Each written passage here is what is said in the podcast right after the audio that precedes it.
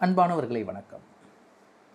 இப்போது முகநூல் பக்கம் இன்று காலை நான் சென்று என்னுடைய பக்கத்தில் பார்க்கும்போது ஒரு அன்பர் திங்கள்தோறும் நலம் தரும் நம்பிக்கை என்ற தலைப்பில் கே. வி. குமார் எழுத்தாளர்கள் அவர்களுடைய சிந்தனையை இங்கே பதிவிட்டிருந்தார்.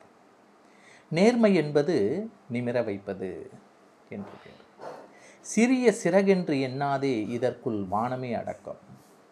இந்த உலகத்தில் திறமை இல்லாதவர் என்று யாருமே இல்லை. ஆனால் திறமையை பயன்படுத்தாதவர்கள் உண்டு.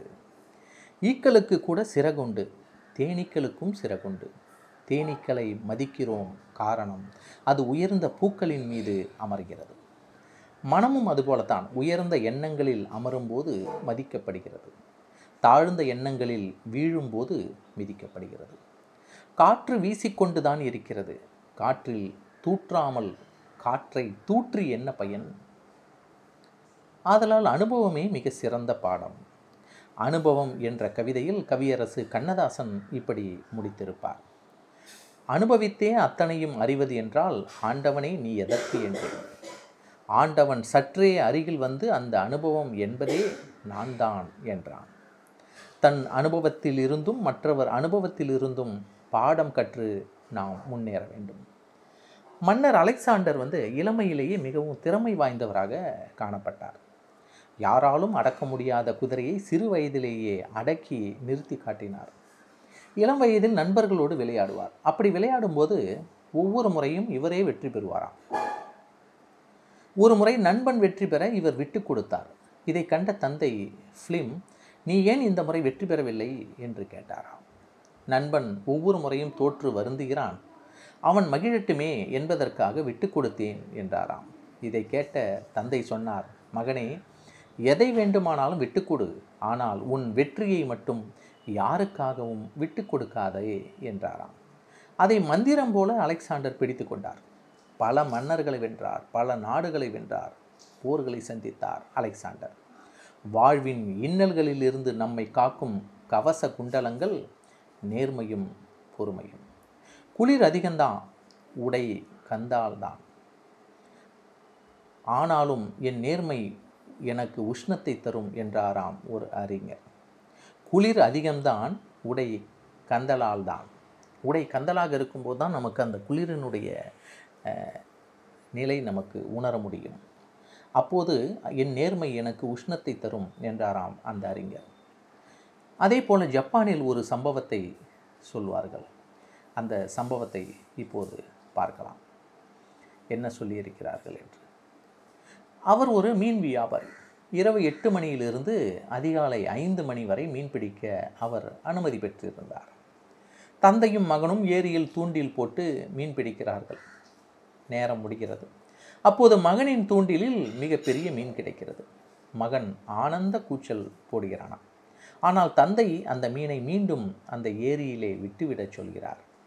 நம் நேரம் முடிந்து விட்டது. அதற்கு பிறகு கிடைத்த மீன் அது நமக்கு சொந்தமில்லை. மீனை ஏரியிலே விட்டுவிடு என்கிறார் தந்தை.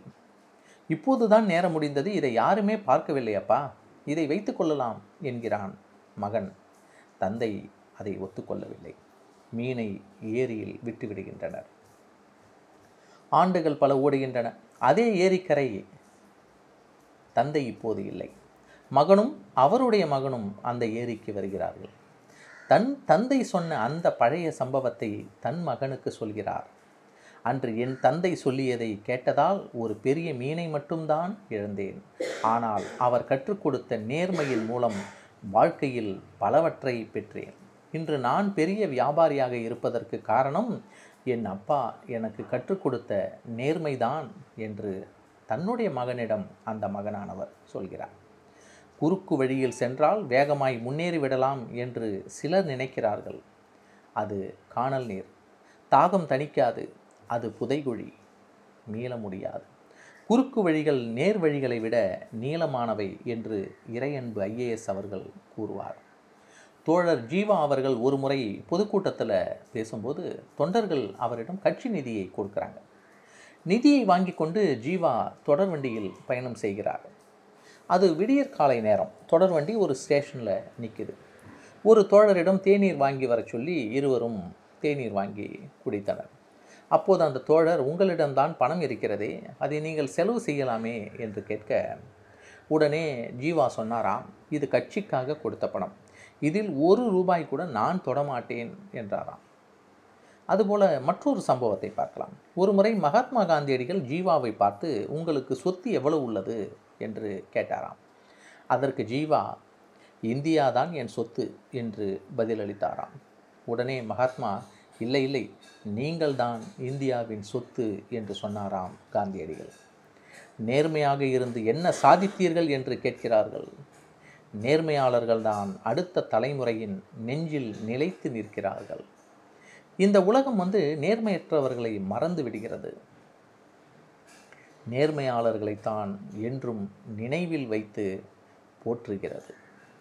இந்த கட்டுரையை அளித்தவர் கே வி குமார். நன்றி வணக்கம்.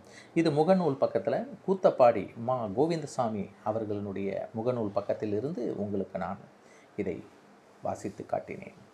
தலைப்பு நேர்மை என்பது நிமிர வைப்பது. நேர்மை என்பது நிமிர வைப்பது. நாம் நிமிர்ந்து நிற்போம் வாழ்வில் உயர்வோம். நன்றி.